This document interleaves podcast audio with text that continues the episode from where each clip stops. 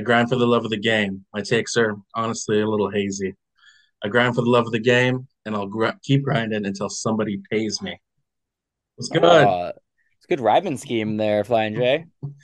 Yeah, thanks. Yeah, yeah. That one popped in my head the other day, and I did jot it down, so I can't I can't take credit for any freestyle on that one. But uh, Was that was that over a hazy IPA? Are you into those hazies? I'm I'm way past my IPA phase. It doesn't mean I won't enjoy one once, but it has to be like in a you know like in a situation. It has to be like uh an event or whatever. But you know, I mean, they're just so they're so heavy. They're so heavy. Like Yeah.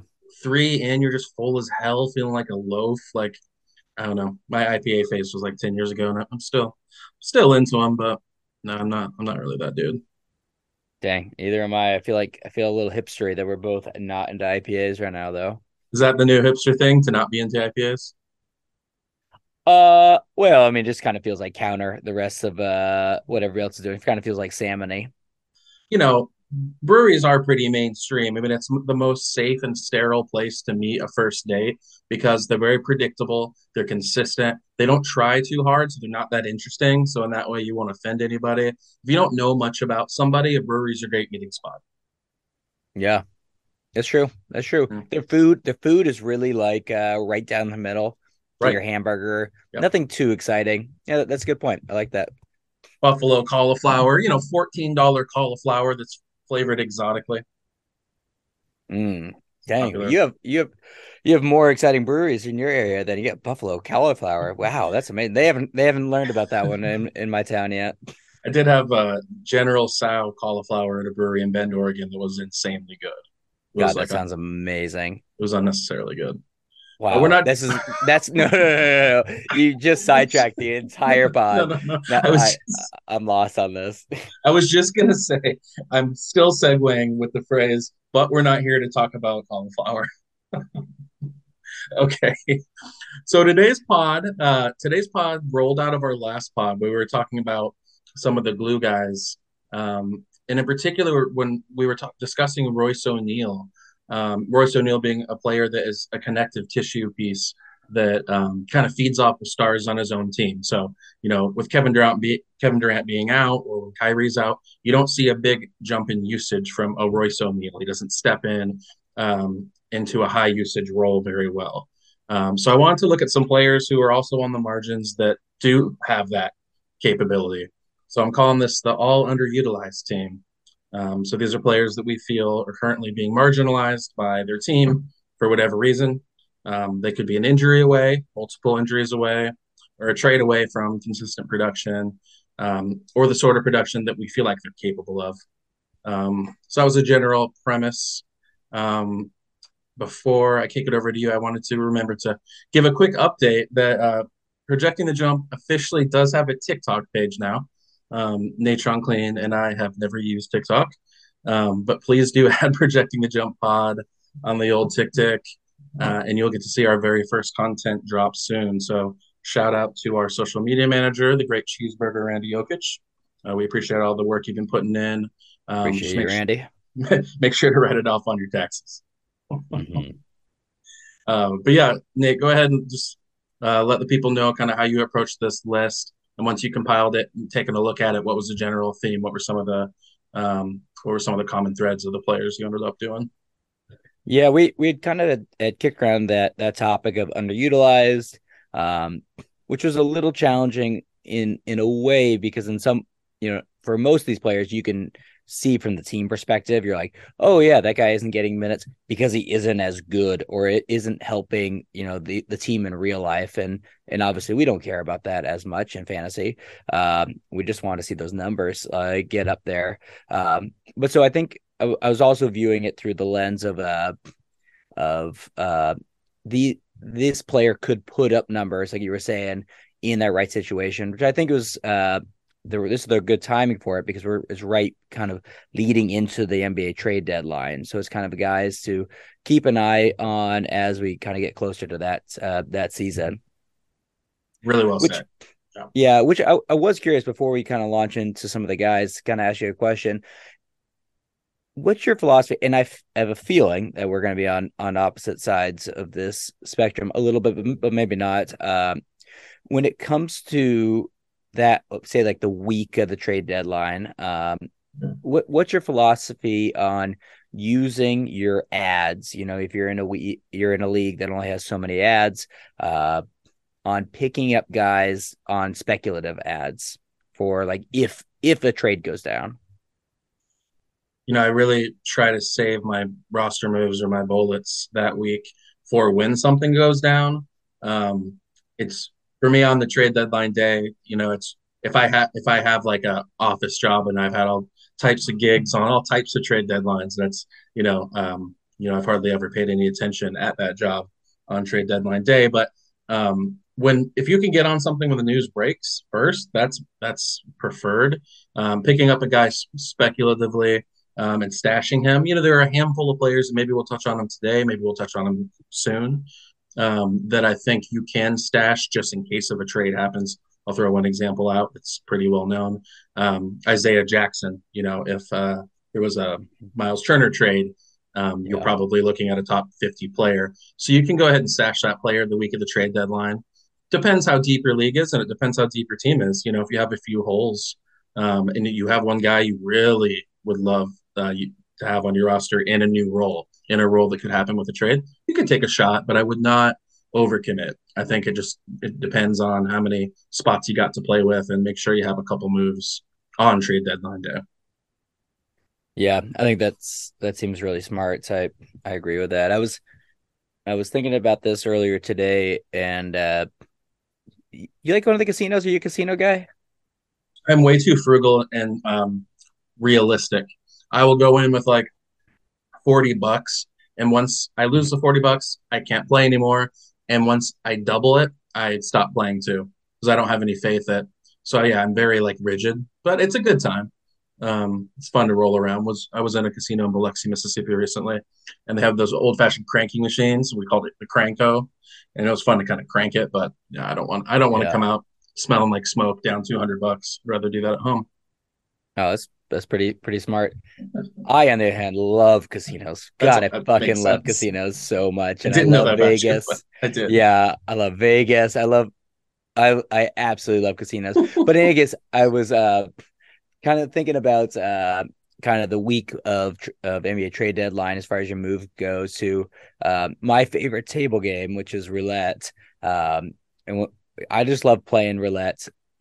The way I like to do it is like put most of my money on pretty safe hits. You know, I'm, I'm putting like you know like five bucks, ten bucks on black, five bucks, ten bucks on on on odds but I always like to throw one on just that singular number, 45 out there, 22, mm. whatever it is. And I feel like when it comes to, um, and, uh, and forgive me if this uh, explanation is a little rambly, but uh, when it comes to the week, okay, well, at least right. uh, maybe one of the viewers out there, if you, if you forgive me, let me know. But um, when it comes to that week of pickups, that uh, I like to kind of have one kind of those lottery tickets out there. So I'm as I'm making the moves, be like, okay, like I'm looking for guys that can give me maybe 90% of production otherwise, but I'm not necessarily playing it safe by picking up, uh, you know, Malik Monk or uh, um, Bruce Brown's, you know, that particular week. I'm looking for yeah, uh, totally kind of it, it's the it's the right week to kind of get somebody that maybe isn't quite as good, but you still is going to help you to win that week, even if a trade doesn't help you. So would you say hands off the glue guys to start that week? Let them chill. Yeah, for sure. Yeah, I you know I'm a big glue guy, but I would 100% agree with what you just said there. I love that. So this is, I think we're in unison. It sounds like this is kind of the anti-glue guy list. Um, so I'm going to go ahead and jump in, get us kicked off. Mm-hmm. So I'm going to do a pair of teammates here. Um, I'm not going to give a long rambling spiel before I announce my first player. My first player is Kenyon Martin Jr. Uh, of the Houston Rockets.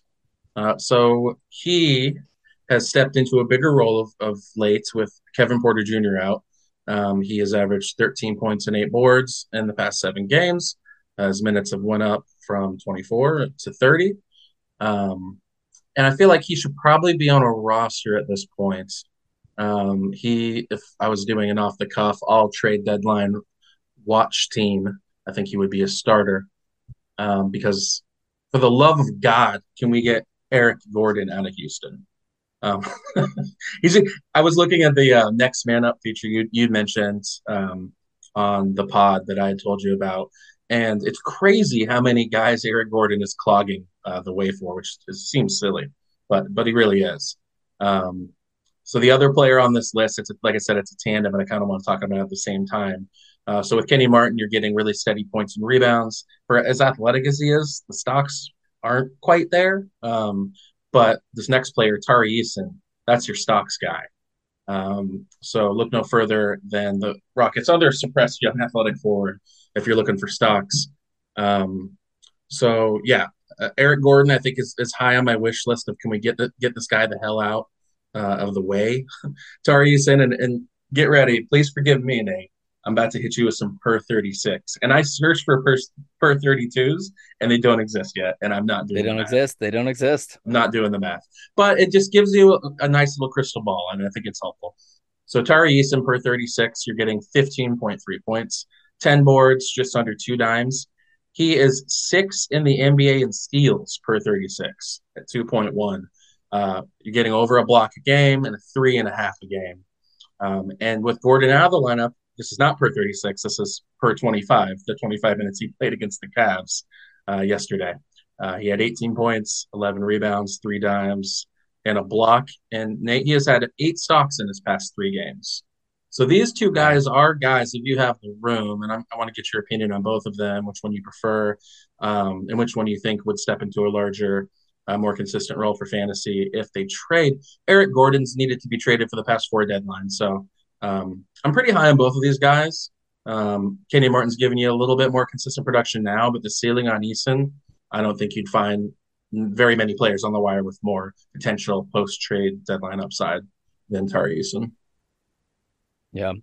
I, ironically, I was planning to lead with those two guys as well. that's, that's uh, good. That's good. Yeah, yeah, which is pretty amazing. I um, and and I agree. It has felt like the Eric Gordon trade has been there's been smoke for the last few seasons, but I kind of think actually whether or not he gets traded or or not this season um, is maybe uh, besides the point. I mean, it seems like really their front court they they have six guys that they're playing some sort of developmental roles in. I mean, between Jabari, uh, Jabari Smith, Sengun, um, Jae'Sean Tate, and uh, Garuba.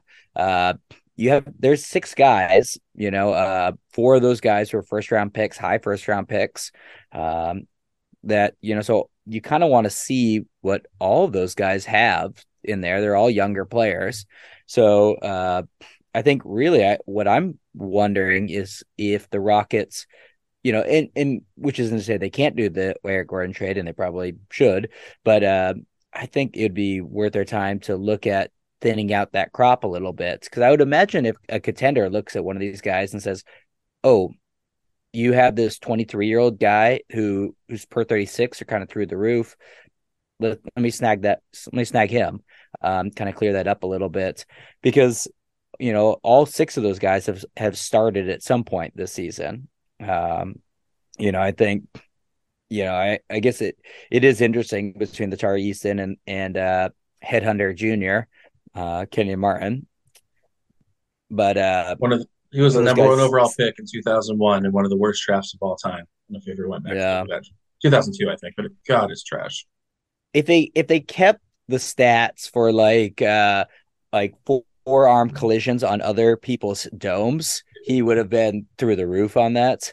Um, but yeah, I mean, both those guys are great. I mean, and you've kind of had that. We've had a little sneak peek into that you know the last week or so with uh with smith out um they kind of and then also with uh uh, I mean, just kind of had a little bit of injuries in there, so both those guys have gotten some pretty good minutes.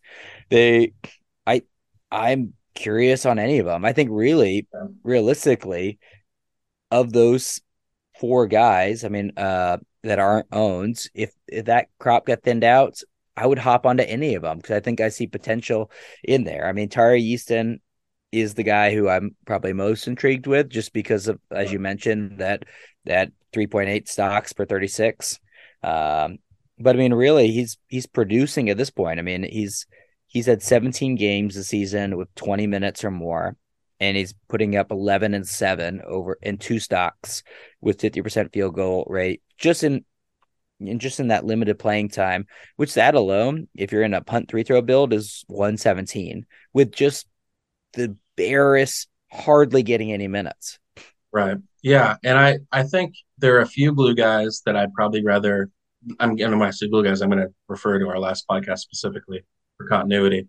At this point, I would probably rather roster Tari Eason than Quentin Grimes through the deadline just to see what happens. And like you said, you know, the minutes he's playing over 20, he's producing, you know, and trusting those rotations, you're going to have to take some L's every once in a while. You're going to have a dud. And it can be hard to write it out depending on the depth of your league, which I bring up a lot. Um, but yeah, man, uh, it's, it's, it's one of those players that's like hard to watch him hanging out on the wire just like mm-hmm. Sengun last year. Uh, you know, I was the guy who couldn't stop picking up Sengun. You know, I was the guy that um, brought him up on our first on the projecting the jump pod, and I am the guy who owns him in our league, and I am the guy who's enjoying it. so, but let that, but also and that's not just a that's not just a flex. Um, that's a, that's a cautionary tale that Eason could be tantalizing and he could flash, but like Sengun last year, uh, there's a chance that he's getting 18 to 20 minutes in April, which makes no damn sense. But just be aware there's a wide range of outcomes with any of the you know Stephen Silas uh, decisions, you know, because they are very inconsistent. But uh, but yeah, Eason shouldn't be yeah. floating around most twelve team league wires. I don't think that's a great point. I mean, it's it's a, it's a two pronged thing. First, you have to figure out identify the guys that that pop, and second off, you have to be strike it at the right time because right. you don't get any bonus points for picking no. them up four weeks early uh, or six or a season too early. That's that's a great point. Yeah, exactly. You don't want to be so afraid to miss out that you're holding on to something that just doesn't take. Yeah, I got to give the Rockets credit. I mean, for what? I mean, they're for being a, they're a pretty poor team, but they have seemed to have. I mean, I guess it's it's probably an organizational uh, emphasis, but they have done a really good job of finding and you know kind of plucking some of these power forward big men out. Yeah. Uh, I mean, and they got I mean they got Jae'Sean Tate and Kenyon Martin for free, pretty much. I mean, those guys were both undrafted, so uh, I think kudos to the Rockets on least uh, um, of kind of doing a good job at that positional group. It's true. It's true. Before we move on from the Rockets, I wanted to point out that there's an unlikely correlation because they played very different positions. Uh, but with with Kevin Porter Jr. out, a lot of players have benefited, but who's benefited the most is Alperen Sengun. Uh, his minutes mm-hmm. are up from 26 to 33.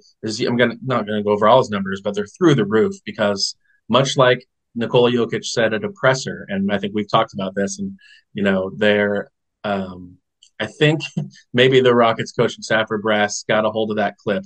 I sent it to you one night. Do you remember what I'm talking about? I was also talking to another buddy about it. But after the Nuggets played the Rockets, um, Joker was like, "Yeah, they really need to start running the offense through that guy a little more. He's a really skilled passer.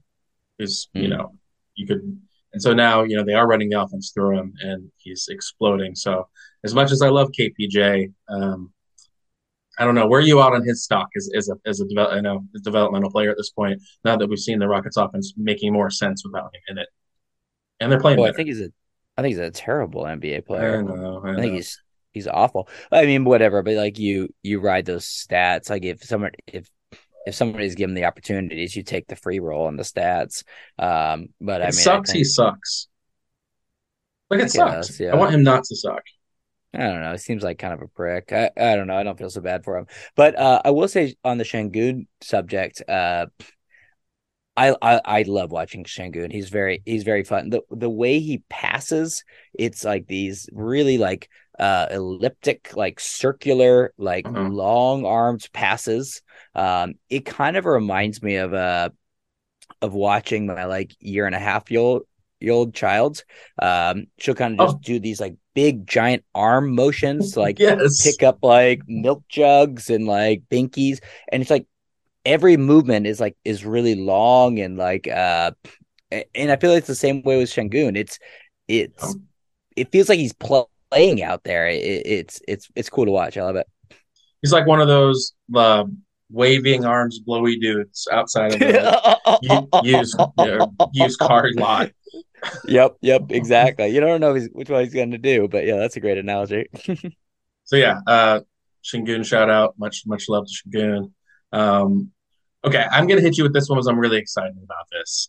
Um, so this player isn't necessarily underutilized, meaning like it's a crime that this team isn't giving this player 26 minutes a game because it it doesn't make sense. But I do think that they would this player is capable of stepping to a, a much bigger role and producing for fantasy. Um, this player is averaging 2.3 blocks per 36 minutes, which is 10th in the league. But over the past two weeks, he's actually averaging two blocks a game off the bench, um, five points, six boards. I want to ask you if you can figure out who this player is. Um, they're 8% owned on Yahoo, and uh, we have given them an affectionate nickname in the past uh, during last year's trade deadline. Uh oh, is this the prize? This is the prize. This is Drew Eubanks. Wow, Drew, Drew Eubanks. Yeah. I think we need to give him a little shout out because he might be the best block streamer nobody ever uses.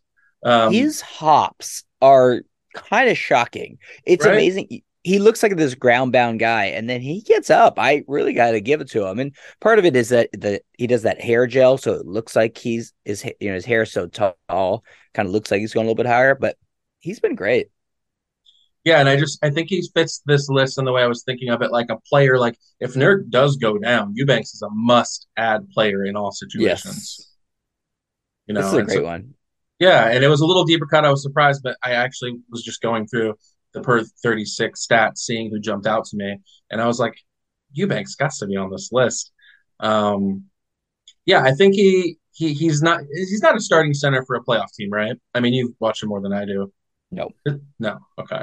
But for fantasy, uh, he could be a starting center uh, if he, you know, if he gets 24 minutes a game. But right now, if you need blocks, um, and uh, you know, I texted you today and I was like, sometimes I find little nuggets that I don't want our league mates to specifically hear, and this is one of those nuggets because no one's picked him up. I guarantee you, in the next three days, someone's gonna pluck the prize off the wire and scream in six blocks. right. I mean, I thought the same thing when Nurk went out last game too. And it was like, mm-hmm. oh, he mm-hmm. went out. I and I guess it and part of it is uh, I'm glad you brought him up because I'm I was kind of wondering. I was like, which coach, uh, which coach hates their starting center more, Chauncey to Nurk or Willie Green to Jonas Valanciunas? Oh, that's tough. Yeah, man. Um, I would say, I would say Valanciunas is riding the pine a little more often, not in foul trouble, just due to um, the type of basketball they can play with them on the floor. But uh, but yeah, they're up there. They're up there. Actually, this list, I have another one. I won't do. I won't spoil it now. But I have another center that's like, how is that guy not getting more minutes on this list?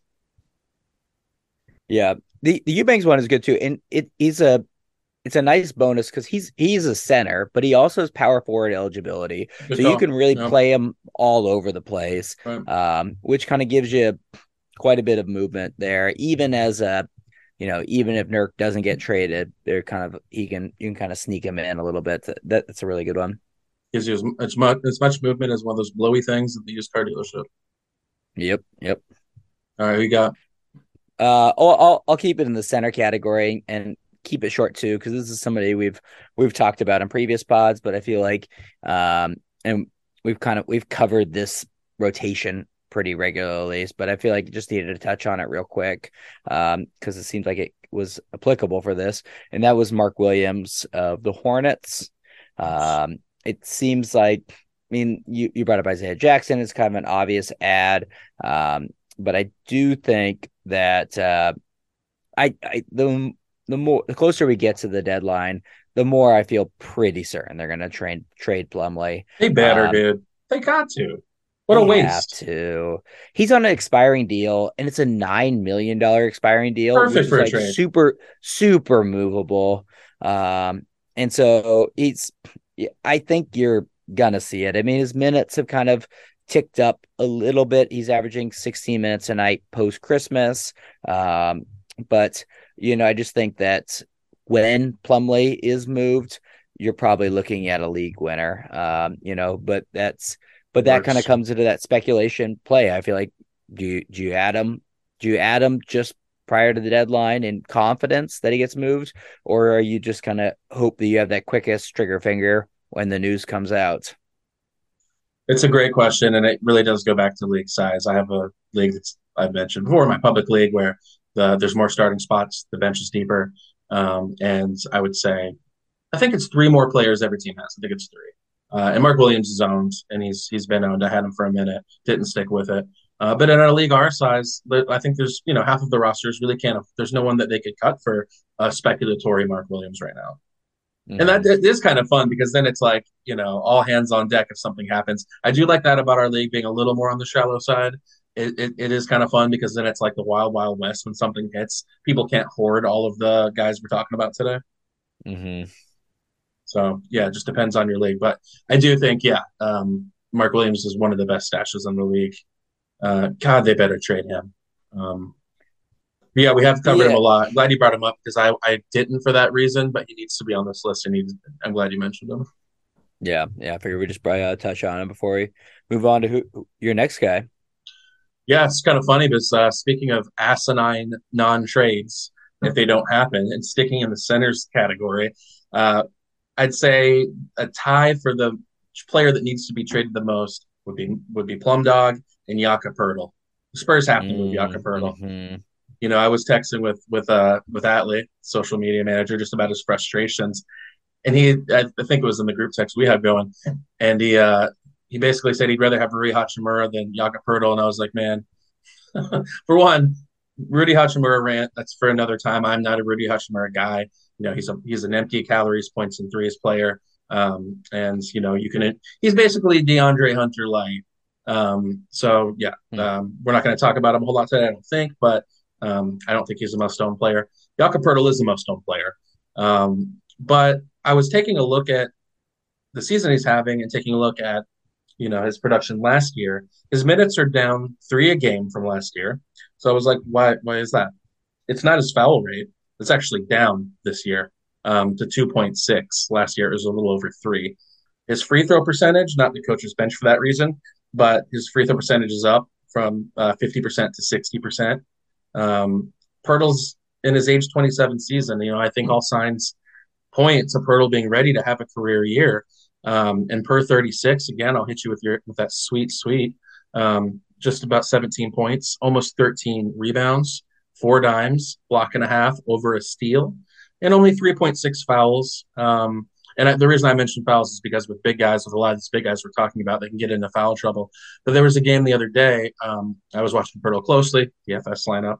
Um, he had four fouls and he played 15 minutes, and it pissed me off. You know, I had his points, rebounds, assists combined line in a parlay, and he missed it by one in 15 mm. minutes.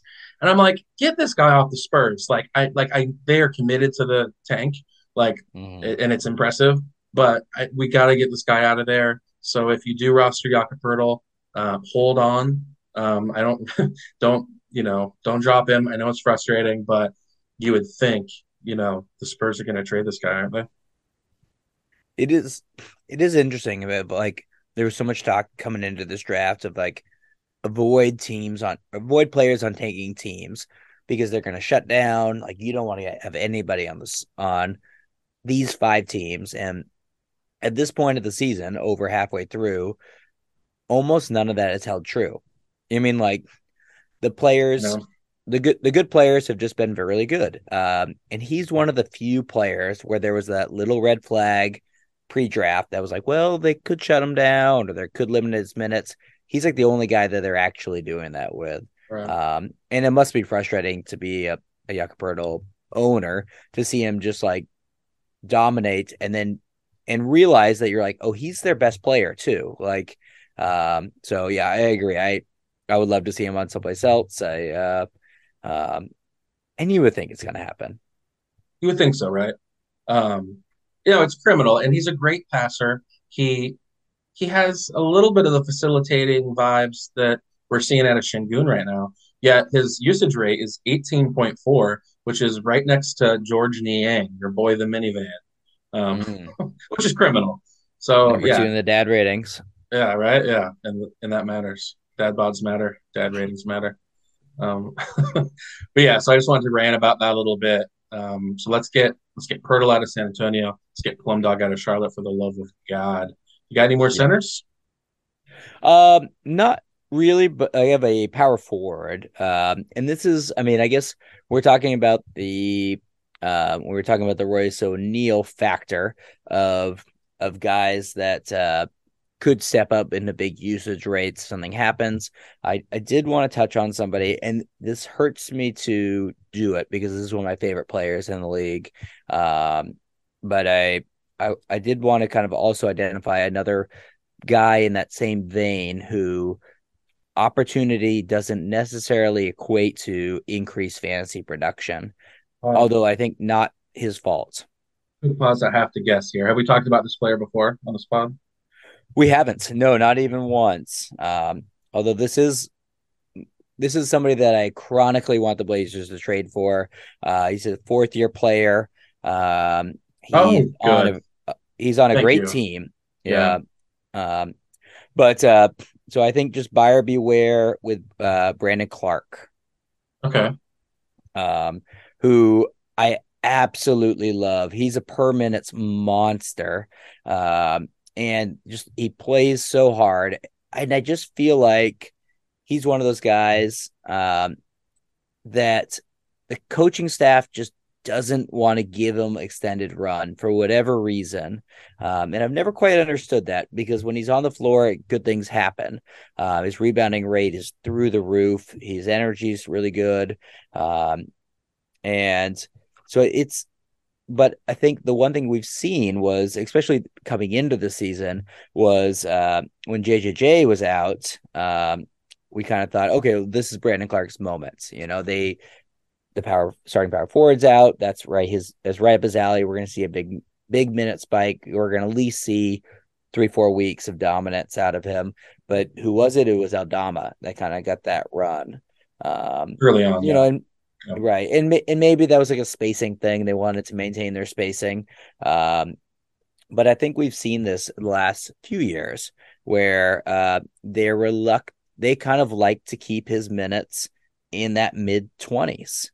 Um, you know, his over his career, he's averaging 21 minutes a game over the over that four over his four year career. Um, and he's only started 25 games. Yeah, I agree with everything you're saying, and it, it's played out that way for most of the season. However, um, I feel like this take was chronologically frozen and um, about you know four days ago because since Steven Adams went out, I think the problem is they only want to play him at center and they don't really want to play JJJ at center for whatever reason.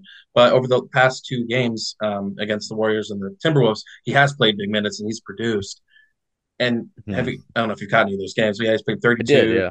28 minutes. And his chemistry with Ja looks like they never skipped a beat, which speaks to your point. Uh, I don't know why they don't want to play this guy. But some of the alley oops they throw together, it's like it's like you know Kobe to Shaq in their early aughts. Like there was one today, it was just on a rope, like through a bunch of dudes' hands. Like like they have incredible pick and roll chemistry, and they're one of the best lob tandems in the league. So I agree with you. This guy, they got to find 24 minutes for this guy, even if it comes out of Steven Adams' pocket um, when he's healthy. I feel like because I love the way they play when he's on the damn floor. So I 100% agree with you. But I think uh, right now um, with Steven Adams out, I, I think that maybe we'll get to see temporarily that Brandon Clarke that that you love. I I I hope that's right. I, I guess I, I I wanted to bring this up precisely because Steven Adams was out for so many weeks. Um, and we've seen some big games. We saw that big Lakers game, um, whatever that was, maybe five games ago. Um, and then we saw the big Warriors game. Um, and so I think, I guess I, I You just don't have a lot of faith in kind it, you? I don't. I don't have a ton of faith in the coach. Which one would you? at this point. Uh, I mean, he's he's right at the for the season. He is playing the ninth most minutes on his own team. That is crap. Um, so, Yeah, which is pretty surprising. And and and really, I mean, if you go through their roster, they have of like that power forward center combination. They have nine guys that are getting double digit minutes. Um, and but the strange thing is, when it comes to the playoffs, he the, the coaching staff, right? Yeah, in the uh, playoffs. the coaching staff clearly does trust. There's trust in him, or there's belief Correct. in his skill set because his minutes go up in the playoffs. Uh, exactly when the games career. really matter and the, and the and the the going gets rough, Clarke gets going. But you right. know, yeah. in the doldrum in the doldrums of a long fantasy season, it happens every year, man. You're 100 percent right about that. It's a it's a good take. Um, yeah. But if you're a Clarke fan, now's the time to grab him and hope. Um, hopefully, you know Tillman is a big body. He's a rebounder. He's a bruiser. But you know they have dropped the past two games. They lost to Minnesota today with Clarke in the lineup. So I don't know. It's something to monitor. It's something to keep an eye on. Hopefully, you, we can get a run of you know top 80, 90 production out of Brandon Clarke because I love watching him play. Yeah, I would I would love to come back on this in two or three weeks and say, hey, my bad guys, like you you should have traded for Brandon Clarke. Like um, he he's been everything that we kind of thought. I just uh just wanted to throw a, do- a dose of skepticism in there, just as contrast to a lot of the fantasy write ups that have been going on. No, that's a good call. No, you're right because it was it was almost like there was um like a mechanism that was triggered in like the fantasy you know media mm-hmm. community that was like Brandon Clarke bust him scoop him up blah blah blah and it's like well we've seen right. this many times yep. so yep. yeah no a healthy dose of skepticism should be um should be something that you use uh, we're really yeah. on the we're on the same wavelength tonight it's a very similar gripe I have in my next one. My next one's a pretty deep cut. He's a younger player. Um, his third season. I, I thought that he would take a step up, but he's taken a huge step down in opportunity. Um, and that player is Obi Toppin. Mm. You know, somebody we haven't discussed on this podcast. You know, at the end of his uh, sophomore season last year, he had a 42 point, 11 rebound game. I, I, didn't write the rebounds down, but I think it was 11 against the Raptors. Um, he's really athletic.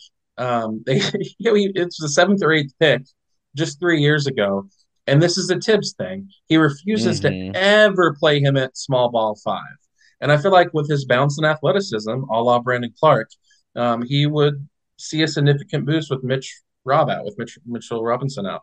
But no, he's everybody else is seeing a significant boost, but uh, but not my boy Obi Toppin. So yeah, so since Mitchell Robinson went out, Cameron Reddish is up 11 minutes a game. Obi Toppin's up four minutes a game. He's playing 17 hmm. minutes mm. a game. Reddish is playing 28. Uh, Jericho Sims 23, and your boy Hartenstein 22. Surprised that one hasn't taken. I just think he's an awkward fit in Thibs' offense because he does not utilize the centers at all. They're not involved in the offense, and right. he's a feel player. He's a skilled player. Um, you know, you got to be a lob catcher and a shot blocker and kind of a cardio king to play in Thibs' system as a center, which is weird because he had mm. um, because he had uh, Joakim Noah and he ran a lot of the offense through him. You would think that uh, your boy Hartenstein could get a little bit of that occasionally. Yeah, no doubt. I mean, yeah, I've been shocked on the Hartenstein thing. Yeah, it's been a huge especially moment. now. Right. Yeah. Exactly. But uh, the, I also bring him up so on the positive side or just on the underutilized team you know, it seems like only if Julius Randle went down, not that's something we want to see happen, um, could he really get a true rotation role. And I think, you know, if that happens to happen, I, I would I would take a flyer on Obi Toppin pretty quickly. Uh, I'm I believe that he could be a really good fantasy player. I don't know how good of an actual player he is, but I think he can put up minutes. You know, if you stuck him, um, you know, the Hornets, or if you, tri- you know, gave him all of Kenyon Martin's minutes on the Rockets. You got rid of Eric Gordon. I think he would put up similar numbers to Kenyon Martin. I think he is a fantasy producer waiting to happen, but he's just for some reason, yeah, just in his sophomore season, he's just been marginalized completely. And he's like, um, I mean, had you even thought about Obi Toppin this season? No, no. To be honest, I've kind of forgot about him. You forgot he existed, right?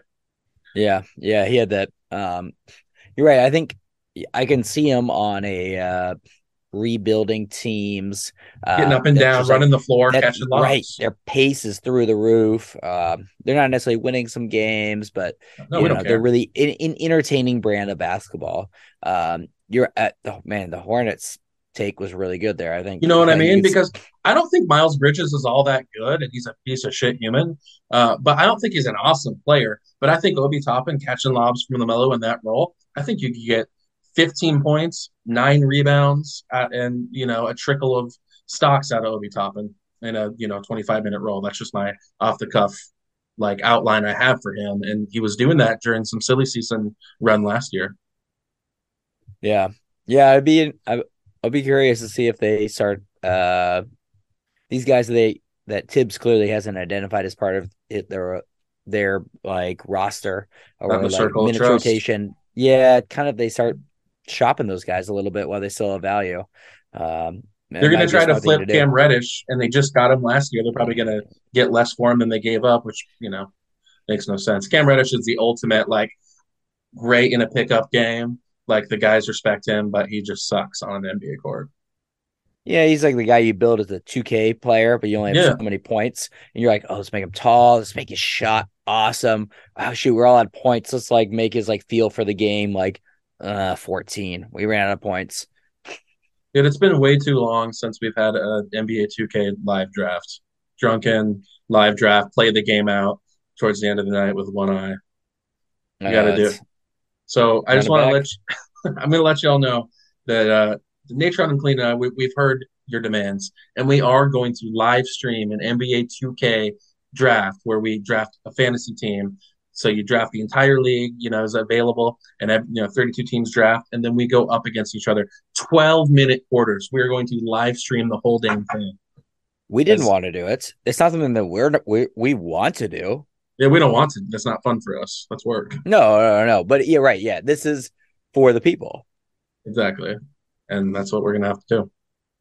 Another thing that I would like to see for the people is, uh, or I should say, uh, is is for the for the people to immediately pick up whichever and I know I've, already said this take, I'm recycling this take. Um, whichever small forward that Cleveland trades for at the deadline, pick that player up. Uh, you're walking into an automatic starter. Um, and on the flip side of that, um, if Caris LeVert were to go anywhere, um, you're you he's a must own player. I, I was kind of surprised to see Caris LeVert. He's at the moment 51% rostered. He had two points today, nine rebounds, but yeah, yeah it's but I, I, think what's interesting with him, I mean, like we kind of talked about him a little bit with like I don't think he's that good of a player in general, but um, but he he's a producer. He's kind of like a prime. Uh, I don't know. What do you think about like a uh, uh, in his prime Will Barton? Who who are you taking? Caris LeVert or prime Will Barton? Prime Will the Thrill, definitely. Yeah. I just think, yeah, I just like him better. But no, I think he's a lot like we talked about with the Tsunami Papi. He is uh, he can masquerade as a go-to scorer. You can facil- facilitate a bad offense through him. Mm-hmm. Yeah, I mean, as a starter in Cleveland, he's averaging uh, 16, four and a half, and five. And I think if he got traded to a team that uh, he was able to masquerade as a uh, as a you know kind of facilitator, like one of their one or two options, I think those are the floor for him. Um, so I I guess I was surprised to see 51%. I think um, he's kind of a really good option if he's available in your league, it's the week of the trade deadline. Pick him up because, you know, like, all right, like, you know, when he's p- coming off the bench, like he probably should be in Cleveland, those numbers are down a little bit. Um, you know, you're you're seeing closer to 12, 4, and 3, which is still decent. Um, you know, I think you could ride that and that would help your team that week. But if he does get traded, then you're looking at a uh, kind of locked in rest of season guy. Yeah, it makes sense as an outline. I think that Caris LeVert is a little bit in the D'Angelo Russell camp as far as the league's perception of him. I, I, I don't know if mm-hmm. anybody's going to be reaching out to him and saying, hey, we want to make you a focal point of our young, growing offense at this point. I think that, you know, teams kind of know what he is. So I'm not sure if he'll get that opportunity, but if it does present itself, I think he can put up the numbers. Yeah. Yeah. Yeah. I think that's great. It's like not something you're excited about. Not anybody. But yeah, like I thought he would be that on the Pacers. I thought that was his last real shot to do that, and it just didn't happen mm-hmm. for him. So uh, I, you know, I've always kind of enjoyed Caris LeVert, but uh, but yeah, man, uh, I think the I think the book is out on him. He's a bit of a, a bit of a black hole for your offense if you use him too much. Yeah. Do you get another guy for us? I have no other guys. I got I got one more just to roll through. Um, and uh, this is a guy that is a, is a young player too. Is, I'm kind of going a little out of context, uh, or I mean a little out of character by highlighting so many young guys. Nice. I love it when you love young guys. I mean, pay attention to them. You know, for fantasy. I appreciate you uh, noticing that. Um, but yeah, so the guy I want to talk about is uh, Jarred Vanderbilt. Oh, Vanderbilt bar. Yeah. Um, he Un- underutilized as hell on the Jazz. Yeah, he is. He really Yes, is. Yeah, sucks. Which is it, it out. it's kind Let of surprising out. that right. I mean, he's 23 years old. He was kind of the considered at the time the jewel of the Gobert trade as far as the player returns they got not, back. not not like a little vape jewel, but like the jewel. yeah, right. They're not getting the- sued. Not They're not getting JUUL. sued. No. No, no, no, no. But I mean, he's 20. He's 23, so he probably is vaping. Let's be honest. But uh, Uh, but yeah, so I mean, he's he's averaging 25 minutes a night uh, for the Jazz, and that's kind of has been the same whether he's been starting or coming off the bench, which is kind of surprising. His production is pretty much the same as well. Um, I I'll, I feel like if you look at one side of the coin, if you look at his his season long ranking, he's 74th in That fantasy seems crazy. which seems like that's a uh, a I think a cautionary tale towards putting too much emphasis on season rankings. His uh Oh yeah. his per, his per game his per game value is 126, which seems a little bit closer to what he's Yeah. actually giving you. Um, I think a lot of it is just because he's not hurting you anywhere. You know, he's he's averaging nine, eight, and three, 1.4 stocks, pretty good percentages, no turnovers. You know, it gives you three every once in a while. Um, kind of a glue guy junior ish. Um, Yeah, but uh, yeah, light. last last year he was a glue guy for the for the Timberwolves.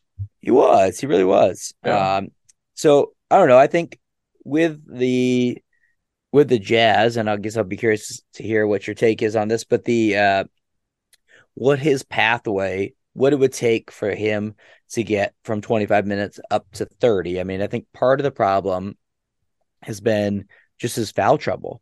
You know, he he gets in there, he kind of has that young JJJ um, kind of situation where he just picks up so many early fouls that he's kind of restricted the rest of the way.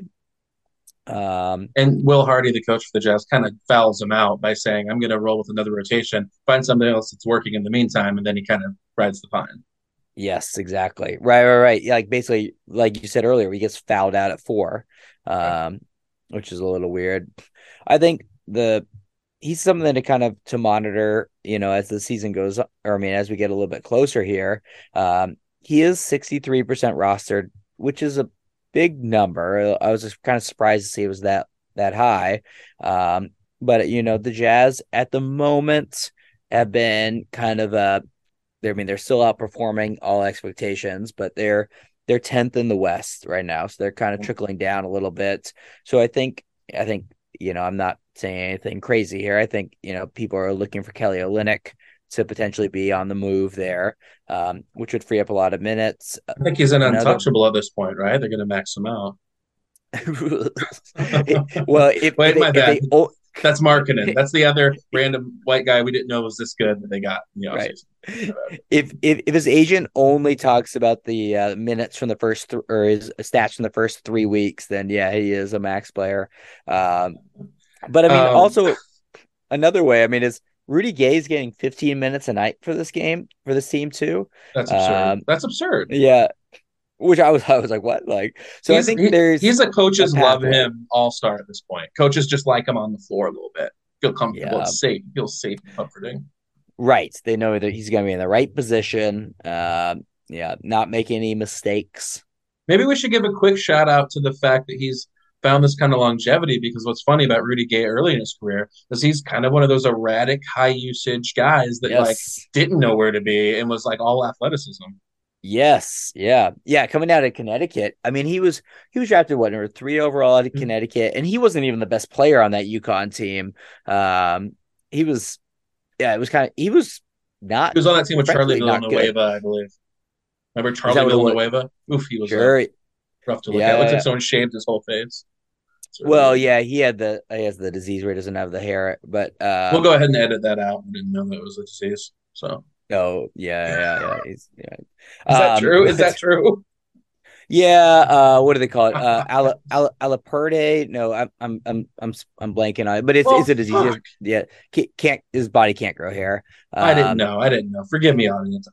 I mean, well, yeah, you and uh, I believe it was Ben Wallace also um had to give a big apology speech about that. are you But, serious? um, Damn. yeah, yeah, yeah. Um, Uh, that makes sense. yeah, it is what it is. But yeah, but uh, but yeah, it, that was a your previous point was really good. That that last point was terrible, but the previous point was really good. Uh, about like he kind of yeah he came in and was just like this like just chucker because he could get all of his shots off. Uh, so yeah, kudos to him on on having such a good longevity. But what do you think about Jarred Vanderbilt? I want to. I did want to clarify something for the listeners. I think it could be confusing, and it also gives us a chance. And it's about Vanderbilt. It gives us a chance to to rave and rage against Yahoo as an institution one last time. So when Licky said season rank is seventy four, you know, you, a lot of you listeners will know, but it's that rank, it's that season rank that you pull up the player. It's just that arbitrary number, and then it actually has their true rank. And so when when Nate said like, you know, um, not to pay too much attention to that or give it too much merit, he's talking about the season rank. And again, I don't know what the hell it is. Before the season starts, they have a rankings you know that comes out and they project the players and give them an arbitrary number which is their season rank and then it just kind of hangs out in perpetuity and nobody quite knows what it is is that your understanding of season rank Well, I as the season's gone on, I think I've gotten a better under. I don't know it exactly, but I You're, think it's this- you trying to make sense at this it right Yeah, at this point of the season, I I've at least assigned value to it in that I think that on the top of the screen, when you click it right next to their picture, that's their total ranking for the season. So guys that have played every game get a really high ranking. oh And right if- totals totals And then it and then if you click on it and you scroll down to what their season is, that's Yeah. their per game average, which I don't know, which which actually this is a good time to ask. At this point of the season, where do you assign more value to? I mean, like uh, with guys that are, you know, like obviously there's injuries, you know, oh yeah, that, that dude was out for three weeks or four weeks, or whatever. But I mean, I I guess in general, do you put more value on the per game ranks or on the totals? so season rank is based on total stats accumulated for the season as a big number pile Right. like how Karl Malone never missed a game and he uh, would lead the NBA in total rebounds, but then Charles Barkley would play 68 games for the Suns because he always had an injury and would lead the NBA in rebounds per game quite often, stuff like that. Yeah. So, okay, Exactly. interesting.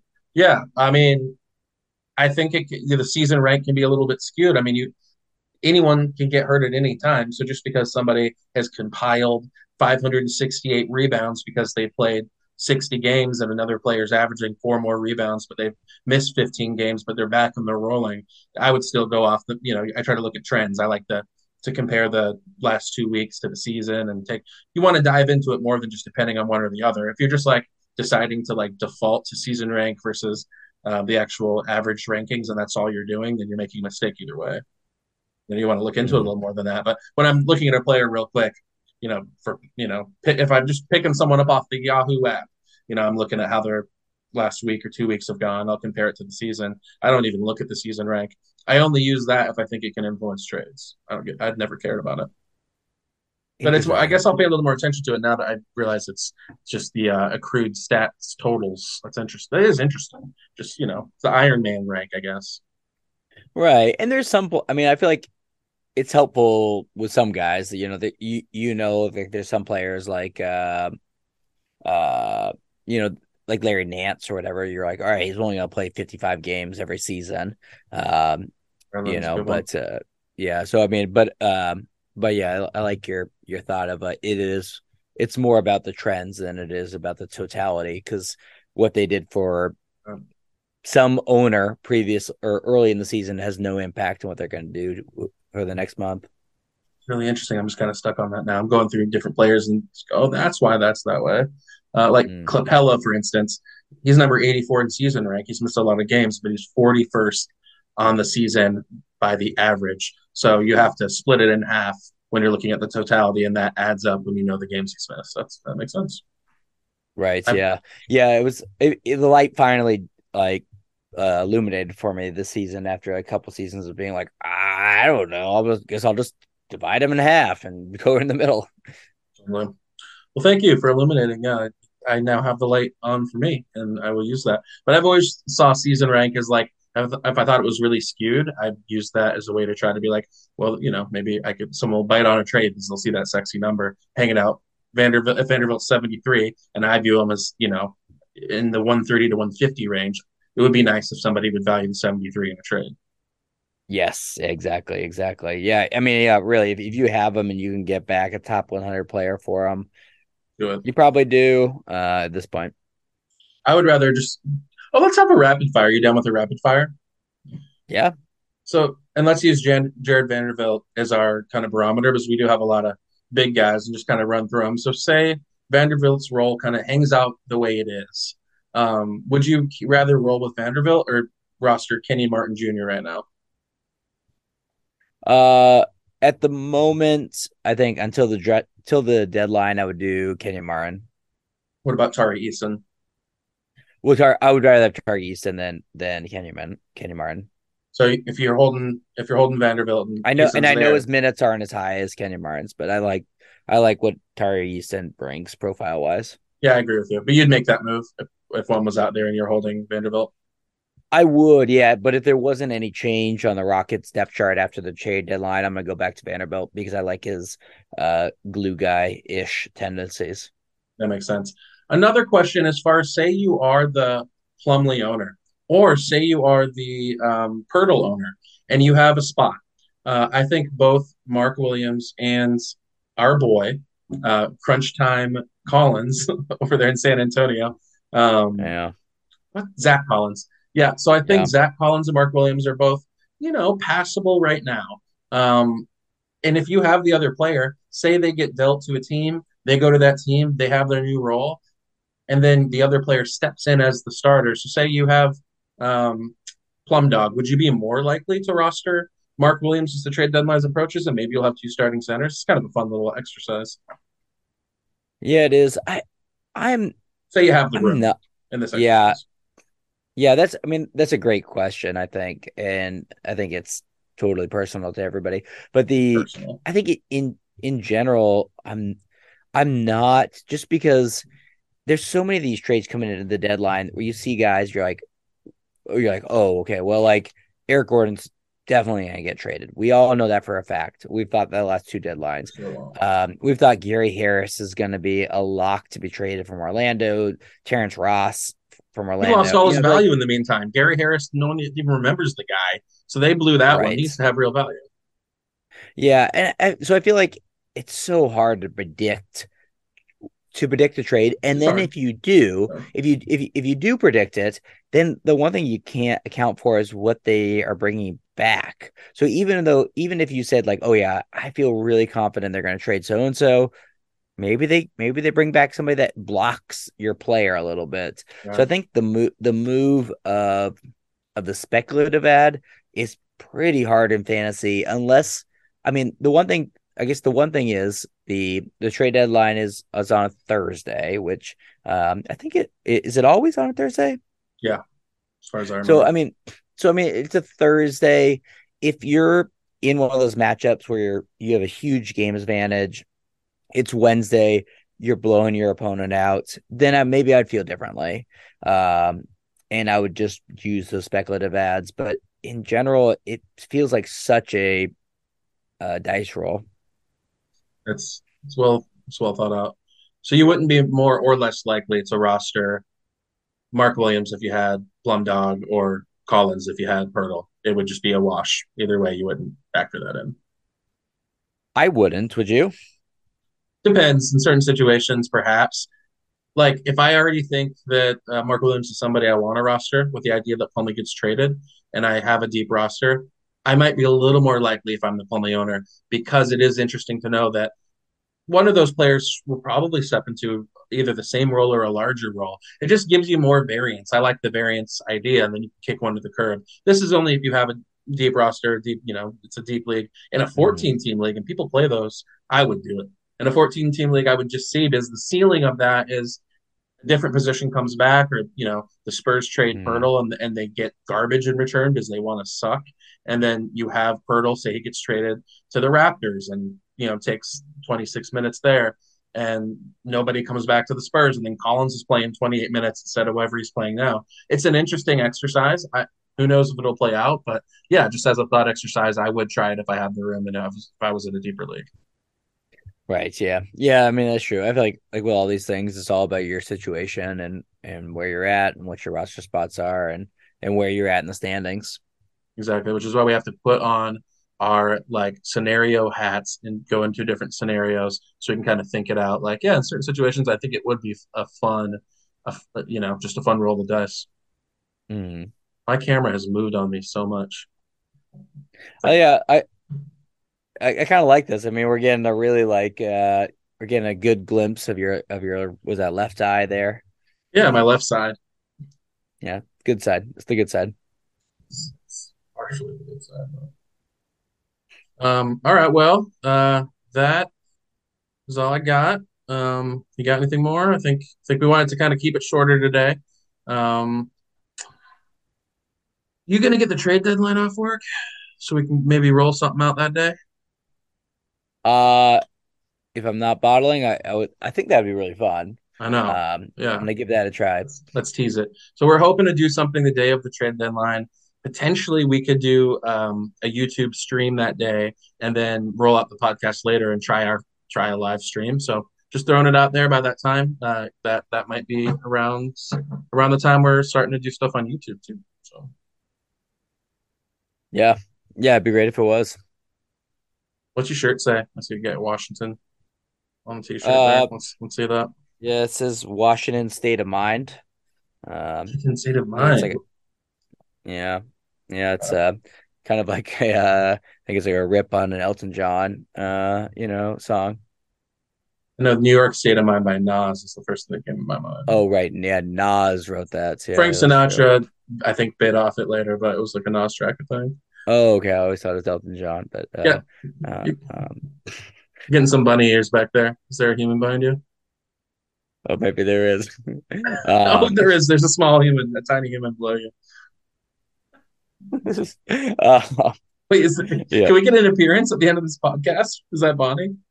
Uh no, no, that isn't. That's uh uh that's my wife coming back from the bars. That's okay. Yeah. You- She, Em- Emily's looking uh, pretty, pretty, pretty small back there. All right, well, we'll go ahead and wrap this up real smoothly, like we usually do. Um, all right, so for Natron Clean, this is Flying J. Um, thank you for listening. Thank you for grinding it out to the end. I hope you had a couple laughs at our expense. Uh, please do remember to share this podcast with with a friend, somebody who might be interested in our takes or just want to uh, enjoy making fun of us. Uh, you know, we want to provide entertainment and information that is helpful to the fantasy player, whether you play fantasy or you don't. Um, if you love basketball or you like cool dudes, um, please share this podcast with a bud. Yeah, and if and if you haven't had the opportunity, just uh right at the end of this pod, if you wouldn't mind just uh going over and giving us Mhm. a five star review or or throwing a comment on that. We love to see that and uh and it actually seems like it, it helps quite a bit. So we appreciate everybody who's done that so far and everybody that's listened. But uh yeah, if you could just give us that five star review, that would be uh uh huge help. that's true. Thank you for being humble. Couldn't say it better myself. All right, for Natron Clean, Flying J, and uh, Emily Doherty in the background, the homie. Um, this has been Projecting the Jump. Later. All right, later.